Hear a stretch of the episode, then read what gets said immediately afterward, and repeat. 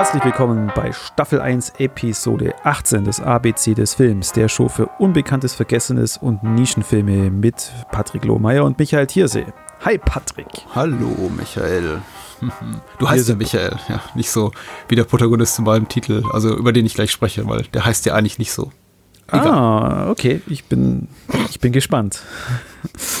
Soweit. Ja, wir sind beim Tee angekommen mhm. und ich habe ja das letzte Mal schon versprochen, der Film wird anders als der Schamane und die Schlange.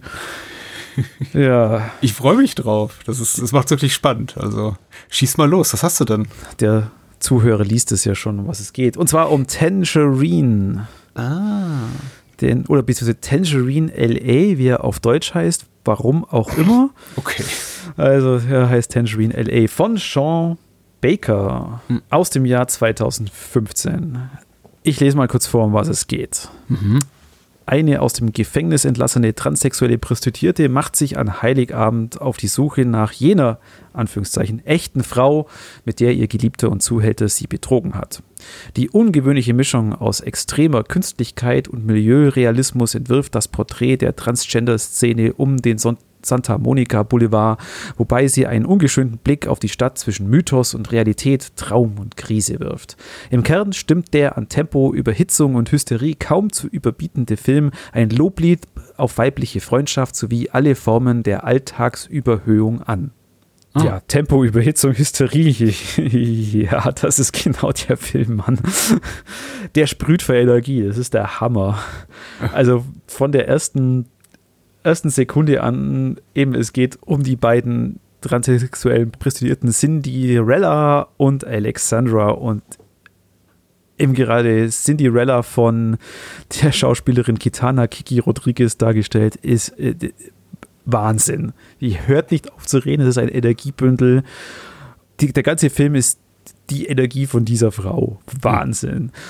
Dazu gesellt sich aber mit äh, Maya Taylor, äh, die die Rolle der Alexandra spielt, ich möchte nicht sagen ein Ruhepol, sie ist schon auch ein Energiebündel, aber so dieser, die Ruhephase des Films. Wobei mhm. äh, es, es, gibt da noch, noch, eine, noch einen Subplot mit einem Taxifahrer, der, und da muss ich ehrlich sein, der ist ein bisschen wie Padding. Der hat zwar dann am Schluss mit dem Plot zum Tun, aber wenn man das rausschneiden würde, würde dem Film auch nichts fehlen ein paar Minuten. Der ist ja so auch schon nur knapp 90 Minuten lang. Ja, ja, genau. Man musste irgendwie die, die Spielfilmlaufzeit vollkriegen anscheinend. Der Taxifahrer hat schon damit zum Tun, Rasmik heißt der, aber eben ist, du merkst so, es passt nicht so ganz mhm. rein. Ich meine, Tangerine bekam ja auch viel, viel Credit für, für was Shaw Baker wirklich da was er an Möglichkeiten hatte, diesen Film umzusetzen. Also nur mit einem iPhone, mit, mit anderen Linsen drauf, alles eigentlich Laienschauspieler aus dieser Szene und einem, einem Soundtrack von Soundcloud, der aber wirklich super ist und richtig gut ausgewählt. Äh, und, und, damit machst du, machst du einen, einen super äh, einen Film mit tollen, tollen Bildern, energiegeladen. Ja, also die, die Taz hat es zu, Tarantino verglichen, das sehe ich hier auf dem Cover von der deutschen DVD. Von den Dialogen, klar, klingt ein bisschen wie er, weil es halt diese Anführungszeichen echte Street-Slang oder wie diese Leute halt reden würden. Der Film ist treibend und wenn du als Zuschauer im Sessel hockst, dann bist du sofort für dich von der ersten Sekunde da, da mit drin und mit dabei.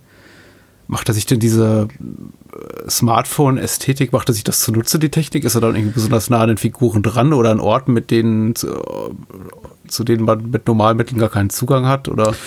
Ja, also äh, äh, einerseits ist die Kamera, also du merkst sehr schnell zur Stelle. Ja. Also er hat ganz andere, andere Kamerafahrten kann er damit machen und, und vor allem äh, ist das halt dieser Realismus. Also äh, Shaw Baker hat ja da wohl auch komplett ohne irgendwelche Genehmigungen ja. auf diesem echten Straßenstrich gedreht. Und wie gesagt, jeder, der da aus dem Bus steigt und auf dem Gehweg lang läuft, sieht nur einen Typen, der mit dem Handy hier ein bisschen rumfuchtelt und zwei, äh, zwei Prostituierte, die da halt eh immer rumhängen, so ungefähr. Das ist schon cool. Vor allem, weil er halt auch das Licht da wirklich toll eingefangen hat. Also die, eben dieser Film ist einfach nur orange, verschiedene Gelbtöne, ein bisschen lila mit drin. Instagram-Filter oder? Ja, keine Ahnung, was er da hat. Also äh, eben auf dem iPhone. Ja, klar, diese Linsen, die er da wohl hat. Er, er, hat schon einen ganz be bestimmten Look, aber er wirkt nie, er wirkt nie billig. Hm. Das muss man wirklich dazu hören. Er wirkt nie, als ob er auf dem iPhone gedreht worden wäre. Also du würdest es nicht erkennen, wenn du es nicht wüsstest.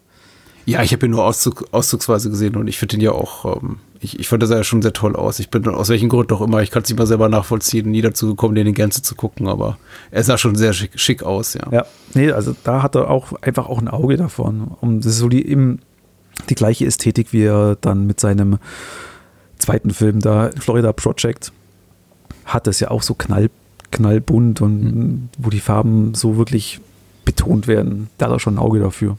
Ja, ich mag Außenseiter-Kino. Ich muss den unbedingt nachholen. Ja, leider nur auf DVD in Deutschland. Zu ja, merkwürdig, ne? Das ist immer so, immer so eine Sache. Geht ja einigen auch sehr coolen Filmen so. Ich erwähne ja immer gerne Highlife an der Stelle, was für mich so ein aktuelles Beispiel ist für einen prestigeträchtigen Film von Claire Denis, den, bei dem der Verleih sagt, nö, Blu-ray brauchen wir nicht. Oder HD-Stream oder sowas. Äh, aber ja. hier, äh, zurück zu Tangerine. Eben gibt es im Stream ab und also bei, bei, bei Mubi ist er ab und zu im Programm. Mhm. Und so, es gibt schon ein paar Sachen, wo man ihn auch streamen könnte. Und wie gesagt, die DVD, die ist auch okay. Die Laiendarsteller, weißt du äh, von denen, ob die so quasi Varianten ihrer eigenen Persönlichkeiten spielen? Kommen die selber aus der Ecke? Also ja. zum Beispiel ist die Transsexuelle, also die, die Cindy Redder, ist die, ist die selber? Äh, ganz genau, also von, von Maya, äh, Maya Taylor, die wurde ja auch für, für ein paar Preise dann nominiert in ihrer mhm. Darstellung. Und die hat dann auch schon mal gesagt, dass sie kommt aus der Ecke. Also sie ist, war auch früher auf dem Straßenstrich. Mhm. Es ist schade, dass würde ich danach beide auch trotz Auszeichnungen eigentlich nichts mehr nichts mehr machen. Eben schade, sind wirklich gut. Geht ja vielen Leuten, also nicht, nicht Schauspieler im eigentlichen Sinne, so die, die mit so einem Indie-Film einen großen Durchbruch haben, die dann einfach verschwinden. Ähm, ja. Siehe die gesamte Besetzung von The Blair Witch Project oder so.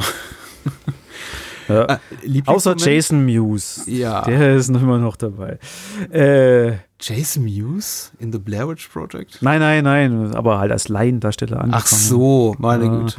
Ja, äh, Lieblingsmoment, ja, der Schluss. Das letzte mhm. Bild. War damals 2015 auch schon viel immer gesagt, ah, das beste, die beste Last Scene des Jahres. Und ja, ja die ist ziemlich gut. Ich kann jetzt nicht oh. sagen, um was es ist, aber die ist ziemlich gut und ich glaube, das ist eigentlich so fast so dieser auch so, so, der Gag des Films. Darum hat er den, den gemacht und alles andere ist so Beiwerk. Darauf wollte er raus. Aha. Auf dieses letzte die letzte Einstellung. Interessant. Also wenn du beste letzte Szene sagst, dann denke ich natürlich an äh, Phoenix von Christian Petzold. Der letzte Moment ja. mit äh, Nina Hoss. Daran, äh, daran muss er sich messen. Ja, also es ist jetzt auch kein M. Night Shyamalan. aber es ist ein. Es ein, oh, ist es ein äh, Twist? Ich dachte, wieso? Nein, nein, nein, nein, nein. Es ist kein, also es ist kein, es ist kein Twist. Aber hm. ähm, ein absolut schöner Abschluss für einen, für einen Film. Aber man muss halt da durch. Es ist wirklich energiegeladen und dann die Szenen mit, mit dem Taxifahrer Rasmik bringen es immer wieder runter. Und dann wieder, wenn Cinderella da ist, dann geht es wieder ab und Cool. Was hast du dabei? Ja, tatsächlich auch ein bisschen Kontrastprogramm. Äh, geht uns eigentlich relativ selten so, dass wir irgendwie zwei Filme haben, die so aufeinander einzahlen. Und ich glaube, meiner könnte nicht weiter weg sein von deinem Film. Hm. Naja, ich, ich glaube, beide Filme haben sowas wie eine anarchische Ader. Also da kommen sie schon zusammen. Es ist äh, Töte Django so heißt er zumindest im deutschsprachigen Bereich, und das qualifiziert ihn hier für die Nennung bei T aus dem Jahr 1967. Welcher äh, der vielen Djangos ist das? Ja, gar keine eigentlich. Das heißt, äh, der, im Original heißt das Se Vivo Spara, also grob übersetzt, wenn du lebst, äh, wenn du lebst, schieß und hat eigentlich so gar nichts mit der Django-Figur zu tun. Als Protagonisten hat er so einen dieser namenlosen Western-Helden, wie man ihn eben auch in Leone-Western sieht und in tausend anderen, nicht nur Italo-Western. Einfach der, mhm. der, der namenlose Typ, der, ja, einfach mal hier klar, klar Aber Django macht. verkauft sich halt gut. Django verkauft sich super und ja, das ist äh, Corbucci's Film war eben ein Riesenhit und gefühlt hieß äh, die nächsten fünf Jahre nach Corbucci's Django, jeder zweite Italo-Western hatte irgendwas mit Django im Titel und ist jetzt eben einfach so, müssen wir mit leben. Äh, wobei, also die Figur, die Thomas Millian hier spielt, ist jetzt nicht so weit weg von dem Franco Nero Django. Ähm, er ist auch ein, er ist auch ein Stoiker, kann man, könnte man sagen. Aber er ist eben nicht Django.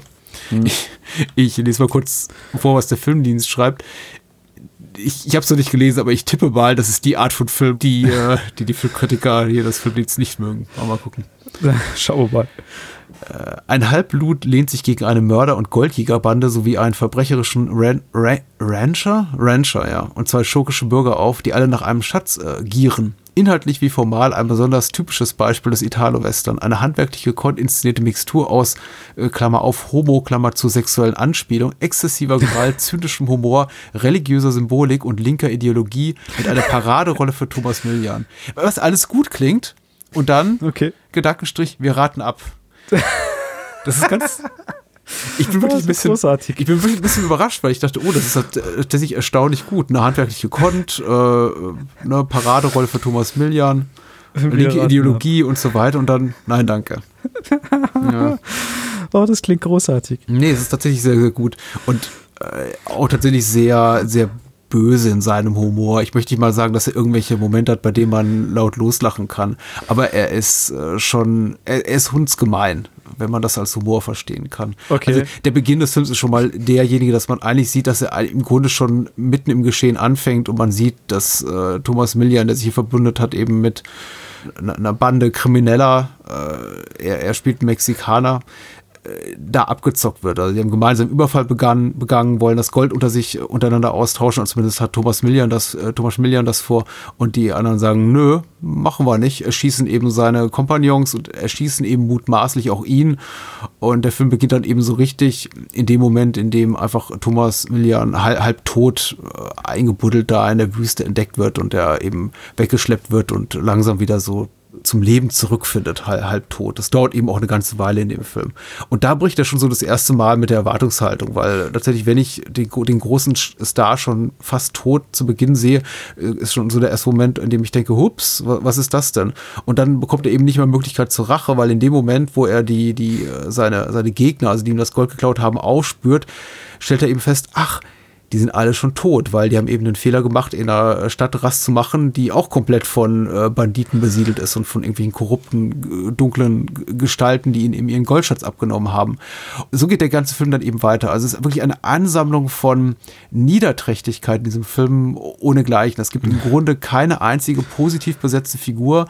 Alle wollen dem anderen nur, alle wollen nur immer das Schlimmste äh, für den anderen und das Beste von ihm oder ihr oder von ihm meistens, nämlich das Gold. Und dieses Gold wird eben herumgereicht reicht den Film über. Daraus wird auch so ein Running Gag gemacht.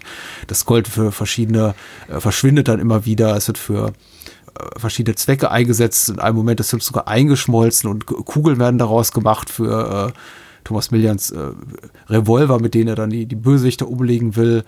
Mit Gold. Die werden, ja, die werden eben an einer, einer, einer späteren Stelle, ich möchte nicht zu viel verraten, aber es sind wirklich schöne Momente da irgendwie dann auch aus, aus Wunden dann nochmal rausgeholt, weil natürlich der Arzt, selbst der Arzt in dem Film hier gierig ist nach dem Gold und dann irgendwie die, die etwas, etwas grobschlächtig hier das, das, das Gold aus den Wunden der, der Opfer, die er gerade medizinisch behandelt rauspult. Also ist alles so richtig, richtig fies. Der Film ist auch wirklich, wirklich gemein, voller gemeiner Szenen.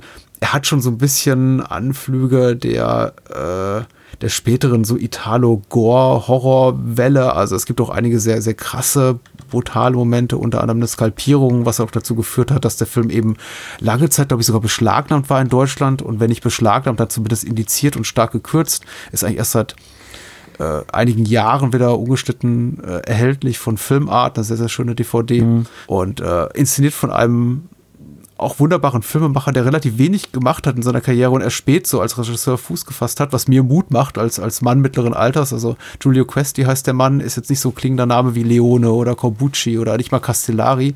Hat auch relativ wenig Filme gemacht, nur drei Langfilme. Aber eben das hier war sein erster, sein Debütfilm. Der hat er mit 42 gemacht und eben vorher als Journalist gearbeitet, als äh, Regieassistent, als äh, Drehbuchautor und äh, da eine ganz gute Karriere gehabt und drei Filme gemacht, die sind alle top. Unter anderem hat er im Jahr danach gemacht, die, die Falle heißt er zu Deutsch, A Death Late in the Egg im englischsprachigen Bereich, auch ein ganz, ganz ah, wirrer Giallo, komplett merkwürdig einfach, auch nicht jedem zu empfehlen. Und auch Töte Django, auch wenn der Titel so konventionell ist, würde ich gar nicht jedem empfehlen. Also der ist schon sehr gewalttätig, wie gesagt, für die damalige Zeit. Sehr gory.